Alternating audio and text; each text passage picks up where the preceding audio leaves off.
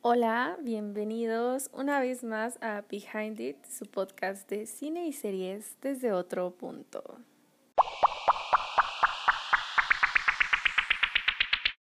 Antes de pasar a que escuchen el segmento que grabé con, con esta invitada, que es fabulosa y la adoro, em, quiero decirles que lo disfruten mucho. Eh, yo soy súper fan de ella. Espero que aprendan muchísimo en este episodio y pues nada, de verdad es una joyita, bueno, no joyita, joyaza la que van a escuchar y pues estoy muy emocionada, de verdad. Muchas gracias y pues los dejo con, con increíble con esta increíble colaboración. Ok, una vez más tenemos a un invitado. En esta ocasión es invitada y la verdad es que me emociona mucho porque ya tenía muchas ganas de que estuvieras aquí. Y es la más inventada que conozco, Carla Solís. Hey, hola. pues este, a mí también ya me hacía mucha, mucha emoción verdaderamente estar acá en este podcast tan icónico de, de pura gente hermosa verdaderamente. Y yo soy Carla, me pueden decir Inventa Inventa y me pueden buscar en todos lados. Eh, soy ilustradora, intento de cineasta y muy, muy inventada, como podrán ver. Bueno, el día de hoy vamos a hablar, como ya saben, de mujeres en el cine, porque justo eso es lo que nos une. Y hoy hablaremos de varias películas que nos, nos gustan y están muy, muy cool. Pero antes o sea, es que ella nos recomendó ver París en llamas, um, Greener House, no. Greener Grass. Greener Grass y Shiva Baby. Entonces, ¿por qué escogiste esas películas? Eh, eh, porque son las películas que traigo eh, verdaderamente yo paso un tiempo y digo, estas películas van a ser toda mi personalidad. y París en llamas la vengo trayendo ya de, de años. Greener Grass es un poquito más reciente. Y Shiva Baby es, eh, sí, en sí lo que ahorita, toda mi personalidad es recomendar Shiva Baby. Y creo que son como un gran ejemplo de cine, quizá no independiente, pero sí alternativo a lo comercial y que van a traer historias que no están muy conocidas por el público en general. Y que es interesante verlas, ¿no? Siempre. Sí, y lo que más me gustó fue que las tres que nos recomendó son dirigidas por mujeres. Por ejemplo, Paris is Burning está dirigida por Jennifer Jenny Livingstone, que la investigué, como ya saben. Ella es también la productora de Pose, que es como el top de esto queer y súper pues, o sea, si ven Paris is Burning, se van a dar como una idea. Y Paris is Burning es un documental que se centra en un travesti que vive en la ciudad de Nueva York y su cultura, la cual proporciona un sentido de comunidad y apoyo para los artistas extravagantes y artistas rechazados por la sociedad. Grupos de cada casa compiten en elaboradas reuniones que se basan en el mundo de la moda, también se tocan temas como el racismo, la pobreza, y el film presenta entrevistas con un número de renombradas drag queens, incluyendo a Willy Ninja, Pepper La Bella y Dorian Curry. Entonces, amiga, tú sabes más de esto, por favor, ilústranos. Bueno, pues eh, Paris is es como el documental icónico de la comunidad LGBT. O sea, y de hecho si nos ponemos a investigar como el tipo de lingo que usamos, viene de Paris Burning. Literalmente todas las frases que usa RuPaul en RuPaul's Drag Race se las sacó de Paris Burning. Todo, incluso como eh, la forma de percibir la belleza, el jazz queen, el... Y incluso varias historias de Pose están directamente sacadas de, de, de Paris is Burning. Y podríamos como detenernos a decir, ay, este, ¿será plagio o no será plagio? Pero, pero sí hay mucha, mucha como inspiración del documental hacia la vida real. Y, y aparte es algo muy interesante porque hoy en día sigue habiendo este, casas bogueras aquí en México que están eh, como resistiendo y existiendo y sigue habiendo voz y es un ambiente que sigue muy, muy vivo y sin embargo no es algo que, que se hablaba, ¿no? Porque todo esto viene desde los años 20 y luego más hacia los 50 viene el renacimiento de Harlem, que es donde sucede todo. Y este y, y todo eso era súper desconocido hasta que un día la directora dice que los vio haciendo voguing en el muelle. Y como que dijo, ay, ¿qué están haciendo? Y se les acercó como a platicar y a charlar. Y de ahí pasó un año con ellos, grabando y viendo cómo eran sus vidas y centrando sus historias y todo eso. Y luego vino Madonna y sacó su canción de Vogue. Y fue Madonna realmente la que sacó el estrellato la, como el baile y la cultura, pero la cultura ya venía existiendo desde antes, ¿no? Sí, o sea, y eso que comentas de que, o sea, si Pose es como plagio de, o sea, es que es la misma, o sea, la, la misma directora es la de Pose, o sea, ella es la productora de Pose, entonces, pues sí, hay como muchas cosas que están entrelazadas y hasta es muy interesante porque todo como ese slang que existe en Vogue, o sea, yo creo que si ven Paris is Burning y después ven Pose, o sea, puedes entender como un poco más de de por qué es esto, por qué dicen, ay, ¿cómo? Pues el Bowie y también el, pues todo ese slang que traen, o sea, es como muy icónico y muy de ellos. Entonces, pues sí, tiene como, está, está muy interesante, muy recomendada para todas las personas que quieren saber sobre esta cultura que sigue y prevalece, pues está, está muy buena. Y pues todo lo que hace Jennifer Jenny Livingstone, perdón. Es, es muy bueno. La verdad es que casi lloro al final, o sea, sí está, está triste. Está muy fuerte, eh, verdaderamente sí, creo que debería como decirse que sí toca varios temas que están muy, muy fuertes y que aún hoy en día eh, siguen como mermando tantito la sociedad en la que vivimos, ¿no? Como, al ser un tema que es como intrínsecamente tan metido en comunidad LGBT, pero más que nada comunidad este, transracializada y latina, en Estados Unidos, sí toca temas que son como muy, muy interseccionales, específicamente de gente que vive a los márgenes de la sociedad y que como dicen, y me parece una frase preciosa, encuentran un lugar para celebrarse a sí mismos y las vidas y sus cuerpos y, y, y, es algo hermoso, ¿no? Es, y preciosísimo, por supuesto. Sí, es muy, muy bonito. La siguiente es Shiva Baby y esta película es nueva, o sea, creo que se estrenó el año pasado. Y bueno, la directora es Emma Silgeman y ella, antes de hacer Shiva Baby película, de hecho, esta es su obra, su ópera prima. Ajá. Este, Shiva Baby era un cortometraje. Sí. Y ya después lo, lo lanzó como su ópera prima. Sí, y de hecho lo curioso es que ella dice que nunca había hecho ninguna como otra película o cortometraje antes de Shiva Baby. Que nada más había hecho como un cortometraje experimental. Luego hizo su corto de Shiva Baby y que la actriz protagonista es la que le empieza a empujar y le dice, bueno, ¿qué tal si hacemos esto un, un, largo. ¿no? Un largo. Y ya fue que ahí se impulsó para hacer el, el largo, ¿no? Y aparte es muy chido porque es una chava súper joven y que apenas como que va saliendo y es como que la nueva joven promesa. Y pues sí se nota porque es una película muy, muy cuidada, muy limpia, muy... Y, y la historia aparte, ¿no? Que... Sí, te trae al filo, al filo. ¿Tensión? sí, sí, pensabas que la escuela te, te estresaba, bueno, pues no has visto Shiva Baby. De hecho, o sea, sí está, o sea, ese ritmo que traen constante es, es, es muy difícil, o sea, uno como cineasta es muy difícil como mantener esa línea de que llevas tanto tiempo y no sabes cómo si la cagas o no la cagas. Entonces, es, es una muy buena película.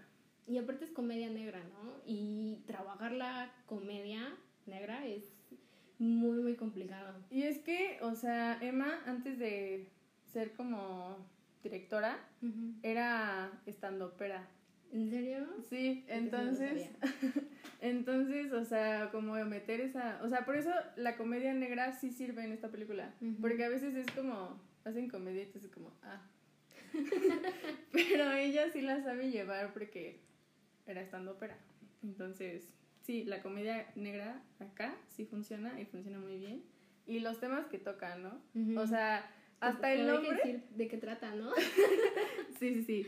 Es Shiva Baby, pues trata sobre una estudiante universitaria que se encuentra con su exnovia y el hombre que le paga sus caprichos sus caprichos, o sea, es una Sugar Baby, en un funeral judío que es el Shiva y al que asiste acompañada con sus padres. Entonces, hasta el nombre es como Coquetón, ¿no? Sí, ahí, ahí está la broma. Porque es, o sea, y lo que dicen, ¿no? Que, o sea, siempre vemos como la cultura judía como muy pulcra y muy, o sea, nada, nada lo puede arruinar. Sí. Y, o sea, acá es como, no. Es bisexual, es sugar baby, Y es un desastre, Sí. verdaderamente, la pobre chica. Trae así como todo un relajito en su vida y pues el Shiva es ahí la gota que derramó el vaso. Donde sucede todo, ¿no? Es que aparte es, es una película que trabaja en, prácticamente en un solo lugar y nada más es este la cámara intercalándose entre habitaciones y entre personas y todo eso. Pero imagínense qué tan buena debe estar la película para decir esto es en un solo lugar, una sola situación que desencadena todo y la tensión te va llevando y de verdad te lleva hasta límites que no, tú no crees capaz. O sea, yo estaba viendo la película y me acuerdo que estaba agarradísima del asiento porque decía, Sí. "Ay, ¿con qué nos van a salir? Te trae así a 20 uñas. Pero, o sea, es, es muy interesante porque incluso, o sea, la cámara es, o sea, las escenas que te plantea, siempre te sientes como encerrado, porque siempre hay gente en las entradas, o sea, te impiden el paso, entonces estás así, o sea, la, la composición visual en la película es para que te sientas claustrofóbico y sientas ese encierro en el que está nuestra... Sí, la pobre chica. Y aparte es muy, muy sensorial, porque la, la música igual te va acompañando y tú sientes como la música va subiendo, va subiendo, va subiendo y el encuadre se empieza de chiquito, chiquito, chiquito y entra más gente y entra más gente y entra más gente hasta explotar, ¿no? Sí, la música está compuesta por, o sea, es música tradicional judía que, o sea, la fueron como adaptando para la situación de la película. La verdad es muy buena, o sea, el soundtrack, yo como siempre les he dicho, o sea, si no te gusta la película, al menos te quedas por el soundtrack, pero esta la tiene todo, entonces vale mucho la pena. Y Greener House, Green, Greener House, Greener Greener Grass. Ay, no sé por qué digo Greenhouse, perdón, una disculpa. Esta sí no la pude ver yo. La traté de ver, pero Cuevana me odia. No me deja ver películas. Pero, o sea, sí leí como un poquito y está muy interesante, así que el micrófono es tuyo para Greener. Greener Ok, House. Este, Greener Grass es, yo la definiría como un sketch surrealista que va pasando por distintas anécdotas. Yo les puedo prometer que esta película eh, va básicamente de, de una mujer que le da a su hijo a, a su mejor amiga y este y cómo su casa se va desmoronando y su hijo se vuelve un perro. Y así como se los cuento, esa es la parte menos extraña de la película. es una película que se vende completamente a su estilo visual, que es como muy americana, nove- eh, 50s, muy vintage, pero con ese twist que dices, algo no está bien en este lugar, porque también se siente como muy, muy Twilight Zone, ¿no? Sí. Y entonces, este, pues es una película que yo diría que es como más que nada sensorial. A, a mí me encantan las películas que son muy sensoriales y que incluso las acabas y te quedas pensando. Y esta sí es una película que acaba y te quedas pensando como por años porque dices, es que sí entendí o No no entendí". entendí, porque se agarra mucho de la, como la comedia de lo absurdo y lo extraño, a ver qué tanto puede torcer este lo- los ambientes en los que están los personajes, que como dije, pueden parecer súper bonitos y muy cincuentosos y antiguos y divinos, pero que realmente está mega torcido y surreal, ¿no? Algo así como el gato en el sombrero. Casi. yo diría que sí. Yo diría que lo más cercano al gato en el, en el sombrero, verdaderamente. Sí. Incluso el póster es como muy... Extraño, ¿no? Sí, sí, sí, sí. Muy como... mm, ¿Qué me estás queriendo decir? Pero sí. Sí, justo eso. Y pues esta está dirigida por Jocelyn Devor y Down Luby. Que las dos son mujeres, obviamente. Y incluso también son parte del elenco de esta película. Sí, van, van a reconocer, si les gusta, eh, o si ven sketches de Sa- Saturday Night Live, van a reconocer a la mayoría de actores que están en esa película. Porque salen muchos, pero sí es completamente distinto a cualquier papel que los vayan a ver. Yo no sé cómo los convencieron de hacer todo lo que hacen en esa Oye, película. ¿quieres hacer una versión del gato en el sombrero, pero más extraña y bizarra todavía? Claro que sí, yo estoy al 100% diciendo, miren, a mí tráiganme algo locochón y yo me vendo completamente. Sí, claro. ¿Dónde firmo? Por favor, sí. Sí, o sea, es- eso es muy interesante como cada, o sea, cada directora tiene como su propia línea, ¿no? O sea, a veces yo siento que desameritan mucho el trabajo de las mujeres y que no, pues es que por ser mujer va a ser como toda una comedia romántica o muy de cuentos de hadas, pero no, o sea, hay mujeres que de verdad hacen cosas fabulosas como estas tres que acabamos de mencionar, pero o sea, no solo eso, o sea, saben que yo amo Point Break, que Kathleen Bigelow, yo te amo y te Es adoro. diosa. Sí, o sea, nadie como ella. Tal vez esta Chloe Sang. ¿Sao? Sí, Es hermosísima ella. tal vez, tal vez. No he visto tanto su trabajo de ella, pero sí le llega, sí le llega a Kathleen. Sí, y aparte lo, lo preciso de todo esto, a pesar de que, ah, no, a pesar no, además de que son todas mujeres, es el hecho de que son temas tan distintos y son películas tan distintas que van por distintos géneros, ¿no? Y entonces nos va, ah, por fin estamos quebrando esa idea de que hay cine para mujeres y por mujeres, ¿no? Que hay cine que, que la mujer solo hace un tipo de cine y que solo sabemos tratar un tipo de temas o que a fuerzas vamos a hablar de historias sobre mujeres, ¿no? Sí, sí, o sea, la verdad es que, o sea, estas son como simples ejemplos, pero la verdad es que hay un montón, o sea, acá hay muchísimo de dónde sacar. O sea, yo creo que podemos hacer una serie de mujeres en el cine. Deberíamos, deberíamos Yo, yo jalo, yo dejo la propuesta ahí. que nos vea. Si la gente lo quiere, Sí, lo hacemos. si no, mi mamá también quiere, entonces ya. Amamos, sí, sí, sí, sí. No, pero sí, o sea, la verdad es que sí. O sea, hay, por ejemplo, Working Moms, que es una serie que a mí me encanta. Está dirigida por una mujer. Y, o sea, la filmó cuando tuvo a su hijo y literal está ahí como amamantando en la escena. pero es fabulosa. O sea, literal habla como de lo que es la maternidad y es, es muy buena. O pues todas estas que, o sea, tenemos comedia negra, tenemos Documental, documental, tenemos drama histórico. suspenso Claro. y, o sea, la verdad es que es muy bueno, muy bueno. El trabajo de las mujeres siempre va a ser muy bueno y tiene como otra mirada, porque siempre, o sea, te das cuenta que lo dije un hombre porque siempre sexualiza a la mujer, pero acá, o sea, no es necesario porque, se, o sea, hay más historia y hay más de dónde sacar que solo sexualizar a los personajes femeninos. Sí, claro. O sea, es, es esta visión que tenemos de como del cuerpo femenino fuera de utilizarlo como un como un extra en pantalla. O sea, es como ese cuerpo está ahí y si vemos una película de Michael Bay, el cuerpo está ahí para que, para que el público lo vea y diga, ah, qué bonito. Pero en cambio, en estas películas vemos el cuerpo femenino y es el cuerpo femenino eh, destruido, el cuerpo femenino amando, el cuerpo femenino luchando. Y son estas distintas facetas que nos demuestran que siempre sí, las mujeres sí somos seres humanos. Sí, no es, no es un mito. No es un mito, sí sentimos cosas. Y ustedes no lo saben, pero tenemos aquí a un público espectador. Hola.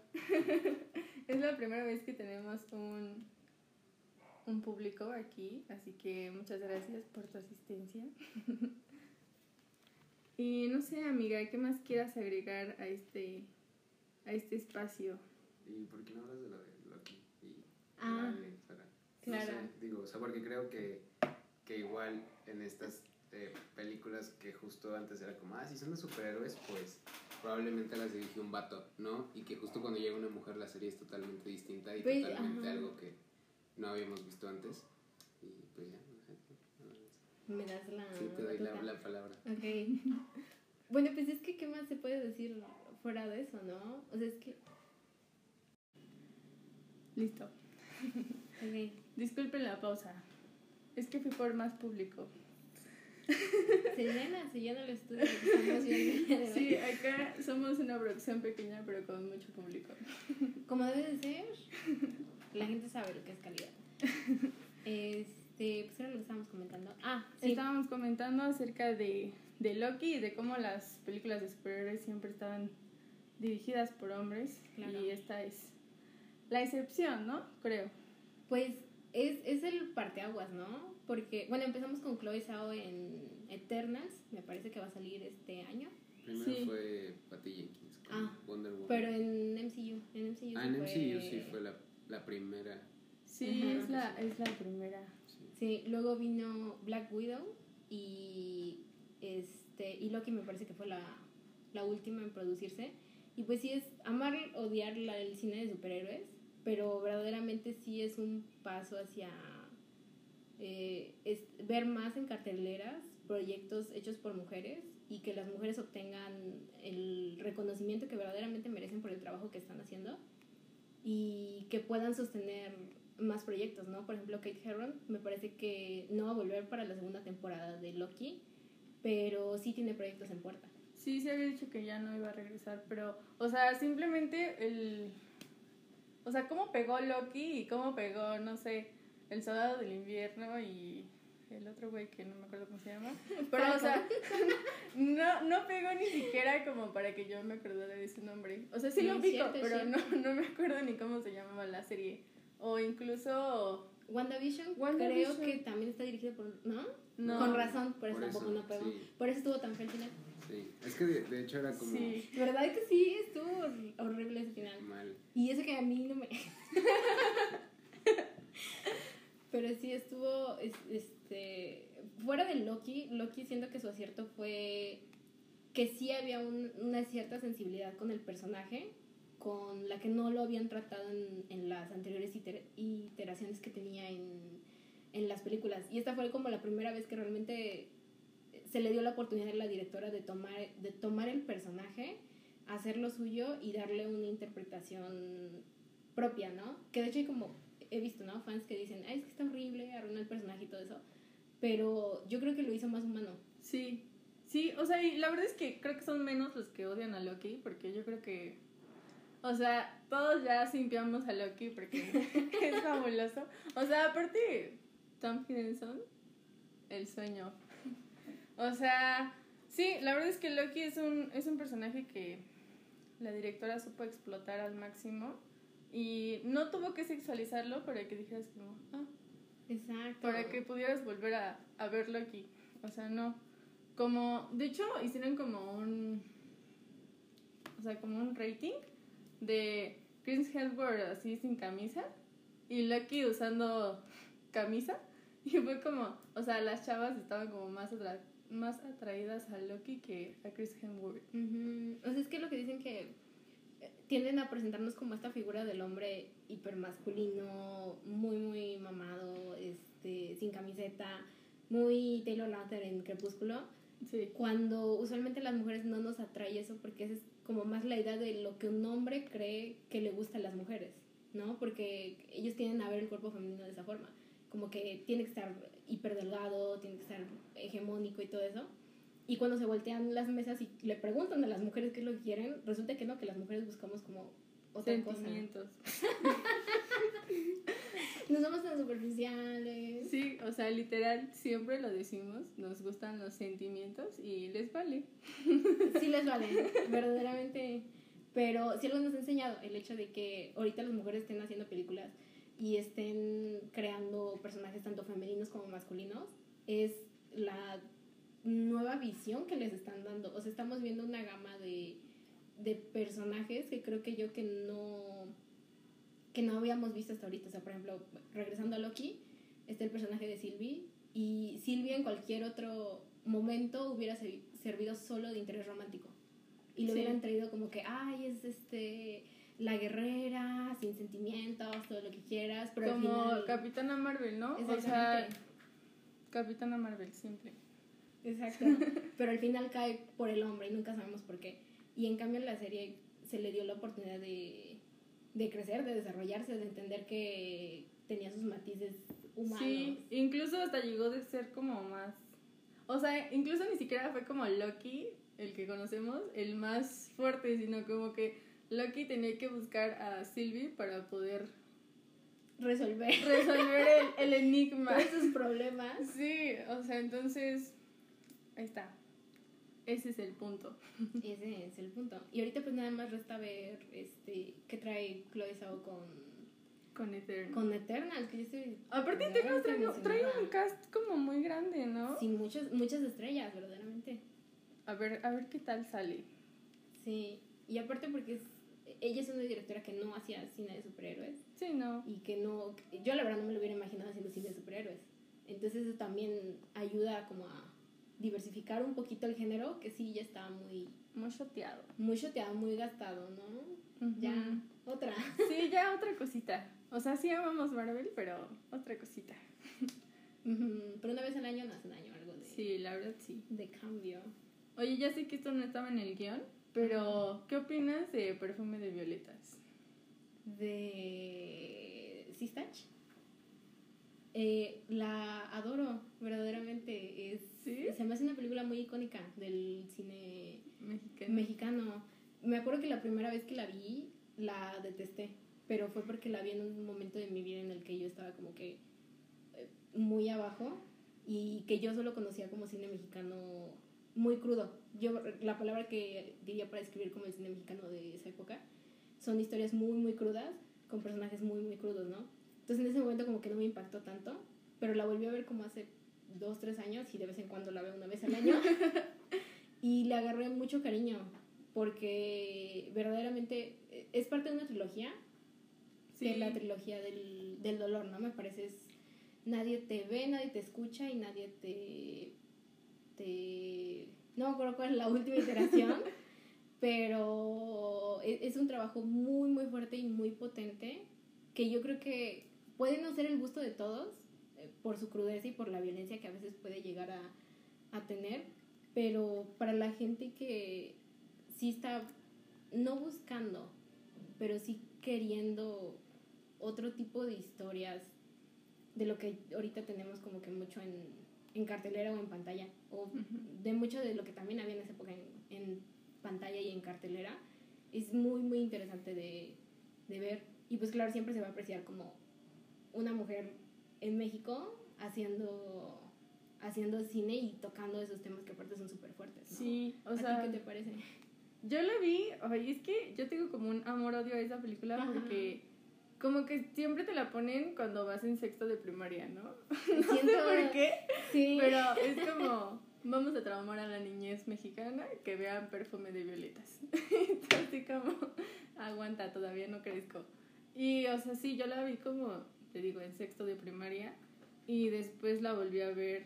Como que acá en mi casa tenemos un ciclo de que cada que alguien va a entrar como a la secundaria, Ujú. pues tenemos que ver todo el repertorio de películas de adolescencia y drogas y todo eso. Para enseñarles qué es lo que viene. A los 13, ya sabes. Entonces, pues sí, justo vimos como esa película. La vi cuando mi, mi hermano mayor iba a entrar a sexto de primaria. Ujú. La vi cuando yo entré a sexto de primaria y la volví a ver cuando mi hermano el más chico entró a sexto de primaria. Entonces sí fue como, ya basta con el trauma, ¿no?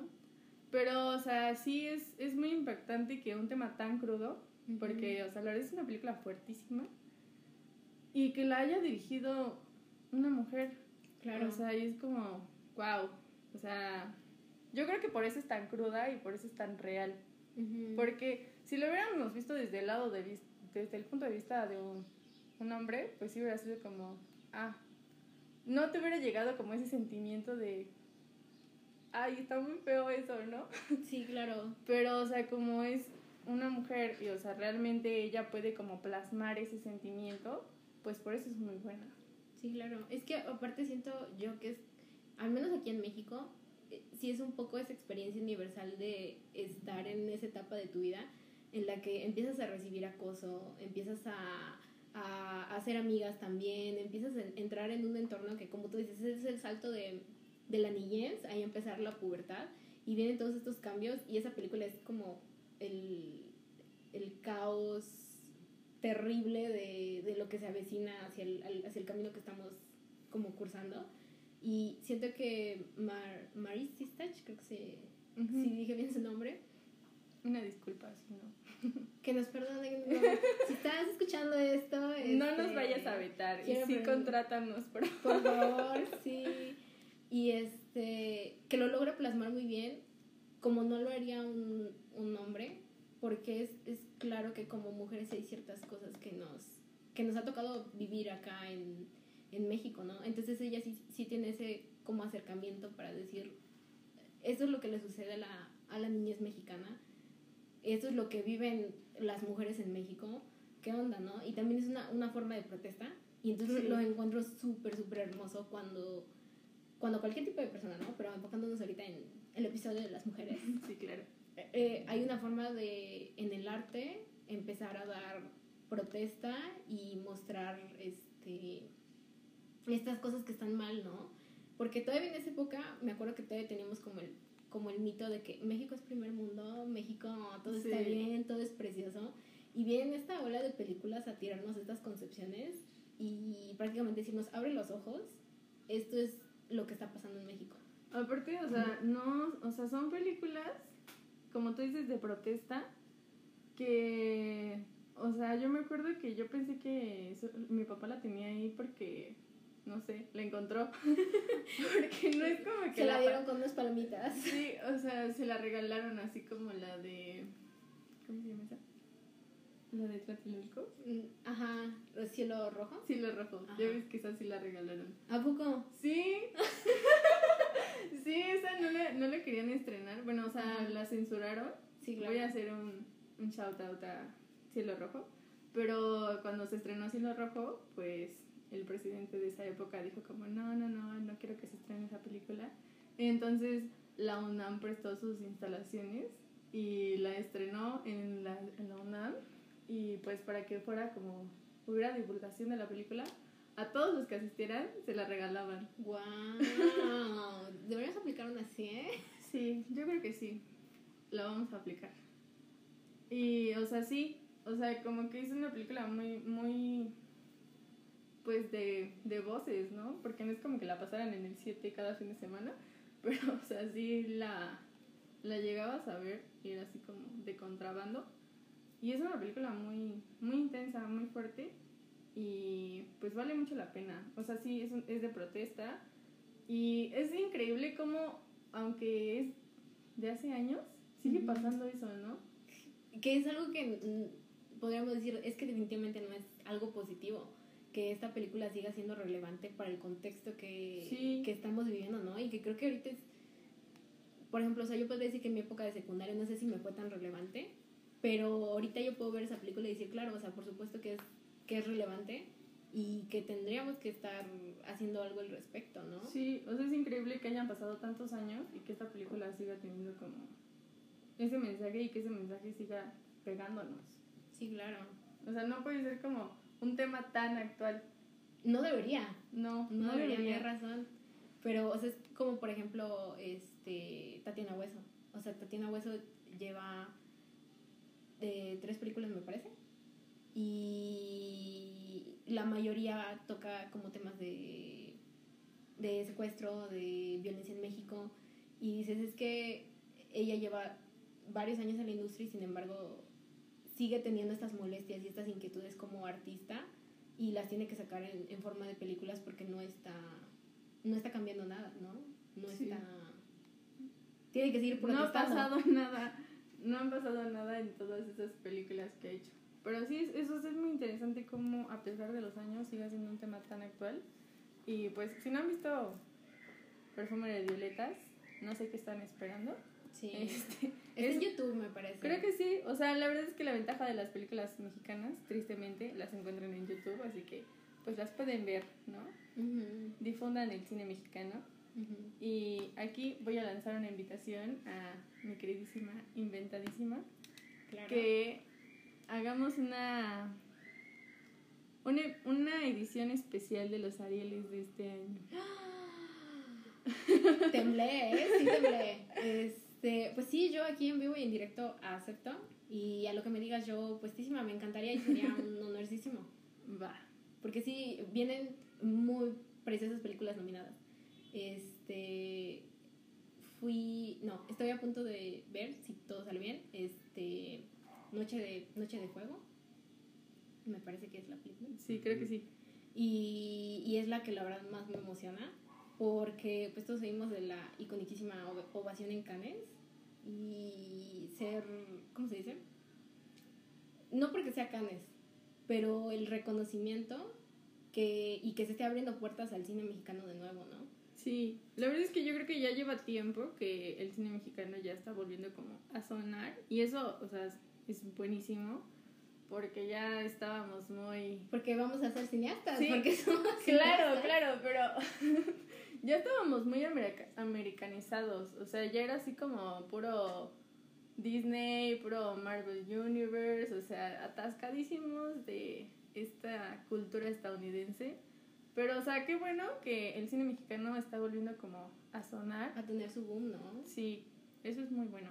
Y con Nos distintas conviene. historias, o sea, están saliendo eh, creadores que, y creadoras, por supuesto, Claro que sí. Que tienen propuestas bien interesantes y, y no solo sobre, sobre violencia, ¿no? Que Sí. en México nada más hay historias de violencia.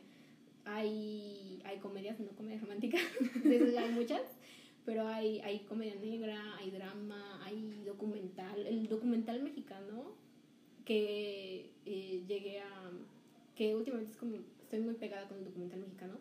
Vi este, La Plaza de la Soledad ujú. y una película que se llama Margarita, igual es un documental. Las encuentran en Filmin y están divinas y son historias que, que verdaderamente, que uno, uno pasa en la calle en México y dices, podría ser cualquier persona, ¿no? Eh, La Plaza de la Soledad es una película sobre este, las mujeres que ejercen prostitución en la Plaza de la Soledad. Ujú. Y Margarita es la historia de una mujer este, que vive en la calle. Y entonces el director se le acerca y empieza a hacerle em, entrevistas Ujú. y empieza a revelar como realmente quién, quién era Margarita antes de, de, De vivir en de vivir en la calle. No les voy a dar el spoiler, pero es un momento muy impactante de la película. Ujú. Y básicamente quién es Margarita, ¿no? Y este y como les digo, o sea, son, son películas que dices, es que están la historia, las historias en México. Sí. No hay necesidad de salir a buscarlas a otro lado. O sea, caminamos por la calle y México es tan rico en historias que podremos voltear a cualquier lado y realmente encontrar algo, algo precioso como en estas películas, ¿no? Sí, la verdad es que, o sea, tenemos de dónde. O sea, Ay, el campo está abierto, hay muchísimo de dónde. O sea, tenemos taquemaco, brujas, ahí lo que quieran agarrar. sírvanse. ¿Hay buffet? O sea, hay más que el conjuro. O sea, vayan y ahí encuentran potencial. O sea, justo yo vi una película de las brujas de Tatemaco y Qué fuerte, ¿no? O sea, da miedo, de verdad da miedo. O sea, y no tenía que ver como el exorcista como para asustarme. O sea, no es cañitas. solo eso y ya con eso tuve para no dormir una semana. Pero, o sea, es muy buena. Es muy buena. No, no recuerdo si es mexicana, pero está en Netflix. Se llama Maligno, creo. Mm, Creo que sí, es mexicana. Y, o sea, la historia es, es buenísima. O sea, la voy a dejar ahí para que la vean. Porque es, es muy buena. O sea, y tenemos eso, tenemos documental, tenemos historias, tenemos todo, todo, todo. O sea, tenemos temblores, inundaciones, huracanes. O sea, el fin del mundo es aquí en México, no en Estados Unidos. Así que dejemos de buscar en otros lados porque Claro. aquí hay mucho de dónde. Y empecemos a, a apoyar, o sea, porque verdaderamente eh, sí es muy feo. O sea, es bonito la ovación en Cannes, pero es feo que hayamos necesitado de eso para decir para hay que ir a ver, esa película. Sí.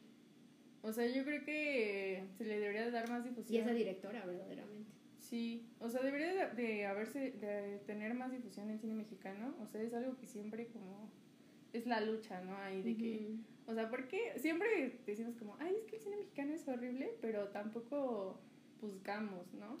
Y dicen como, ay, pero es que, por ejemplo, la otra vez estaba escuchando que Japón, o sea, volteando a ver como parásitos y todo el cine japonés que es Que para este creo que es, este, es coreano. Es coreana, perdón, coreana, coreana. El cine coreano, o sea, en Corea la gente, o sea, es 90% cine nacional y el 10% es extranjero. Entonces, o sea, allá si quieren ver Black Widow, pues de contrabando, porque ahí pri- primero van a ver Estudio Gilby que otra cosa. Entonces, o sea, yo creo que México sí debería de poner como más atención de ese, de ese lado.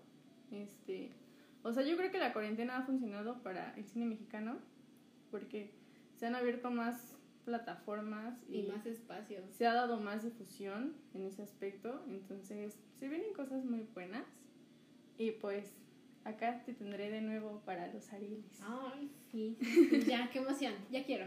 Sí. Y ahorita empezamos. Ahorita vamos a cortar este podcast y vamos a empezar el de los Arieles. Exacto. Es lo que no saben, que de aquí nos salimos en ocho horas.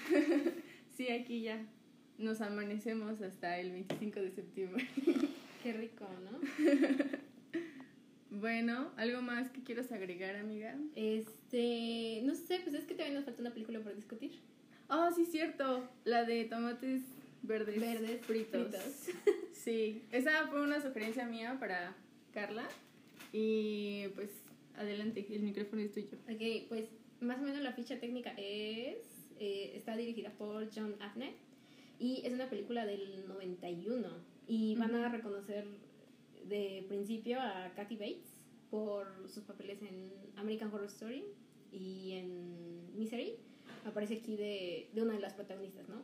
La historia yo la definiría como el hecho de ser mujer en el sur por distintas generaciones y cómo ese, esas vivencias generacionales van a afectar desde las mujeres que viven en tiempos de...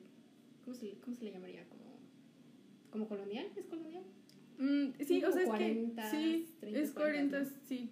Es como donde están todavía. Hay esclavitud. eh, no hay como. Pasa el tren. Sí, pasa el tren, literal.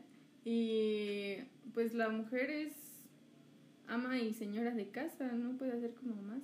Ujú, Y este y pues es, es básicamente de, de cómo desde esos tiempos hasta ahorita nos, eh, nos afecta a las mujeres ciertas como, como cosas, ¿no? Que a lo mejor que cargamos y es eh, de una, una viejita que le va a contar a Kathy Bates eh, como su historia de historias de vida, ¿no?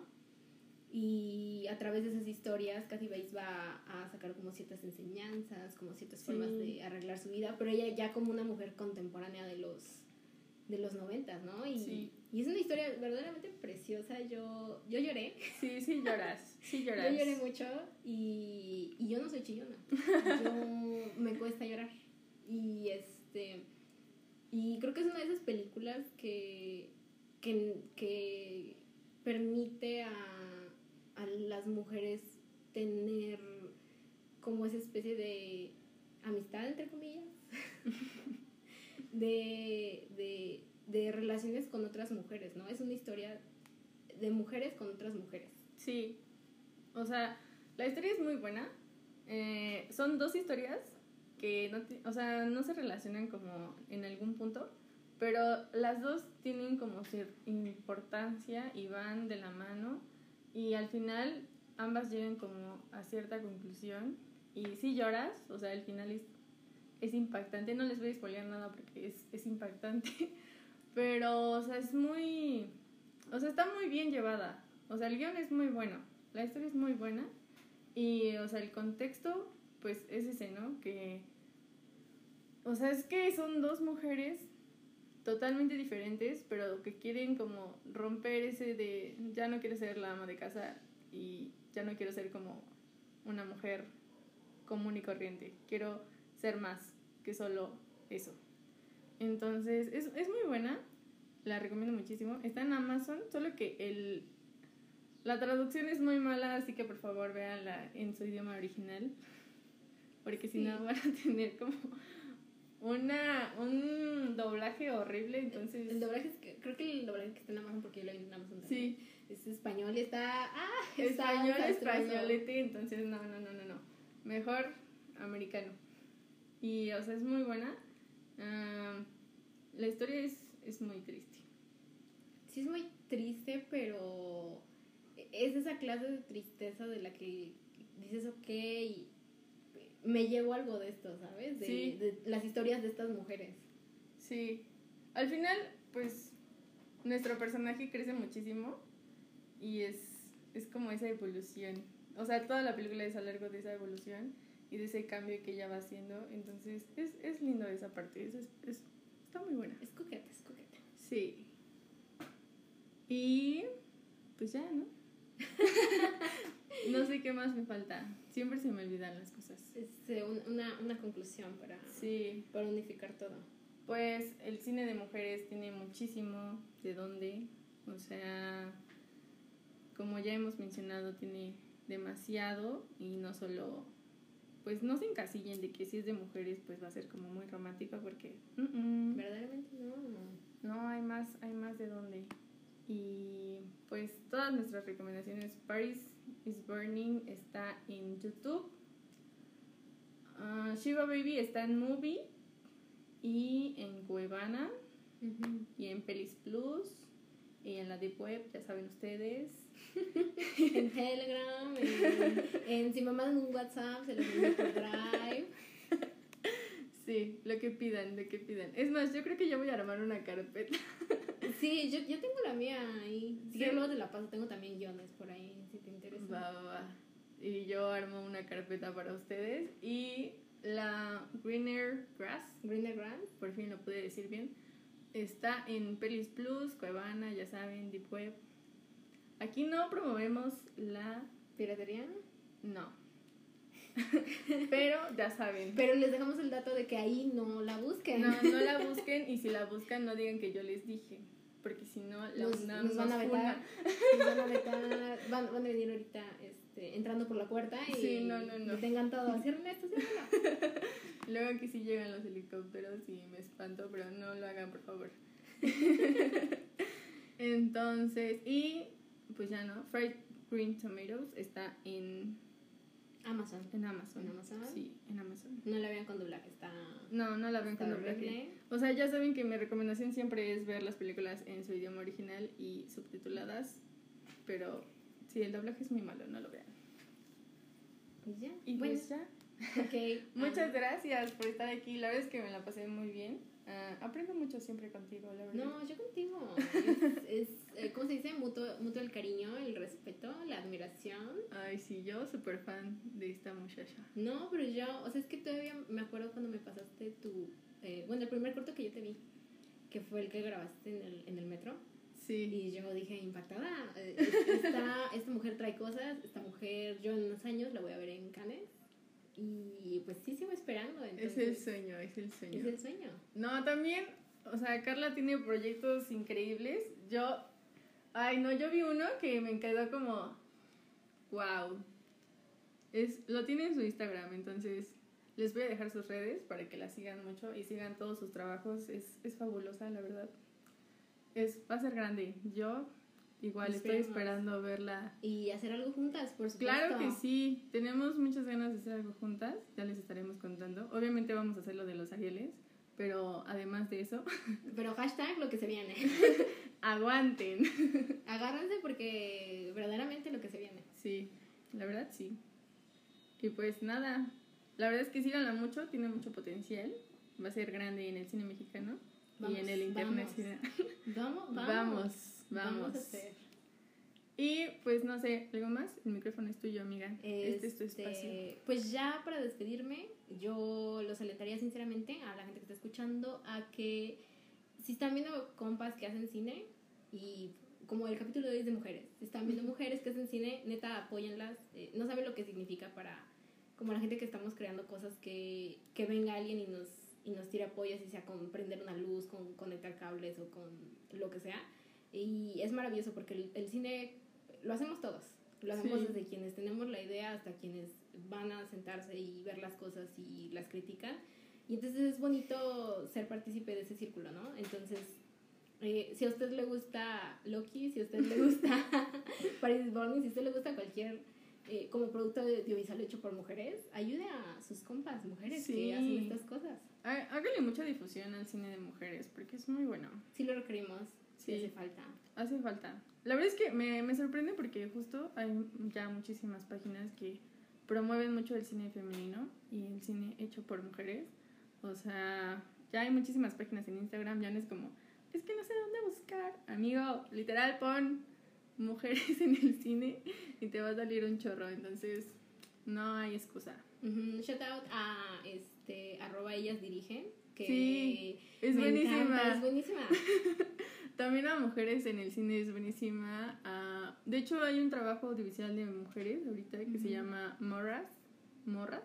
Sí, hay morras poesía y hay morras audiovisual, ¿no? O morras. E incluso. Cine morras creo que se llama. Y hay otra que es una serie que se llama Morras. ¡Amamos! Sí, y o sea, son varias como historias y hasta ahorita está en producción, entonces necesita mucho apoyo, así que dénselo. Los voy a tallar ahí para que lo vean. El proyecto es muy bueno y son de unas chavas, creo que de Monterrey, entonces está cool, está De cool. Monterrey. ¿no? Ay, Monterrey trae buen cine, o sí, sea, no, está haciendo cosas grandes. Monterrey, no diría yo la capital del universo, es Ciudad de México, sí sabe, pero cerca. Pero Monterrey le está echando ganas. Hay que ponernos las pilas en Ciudad de Sí, México. la verdad sí, porque ya nos están ganando.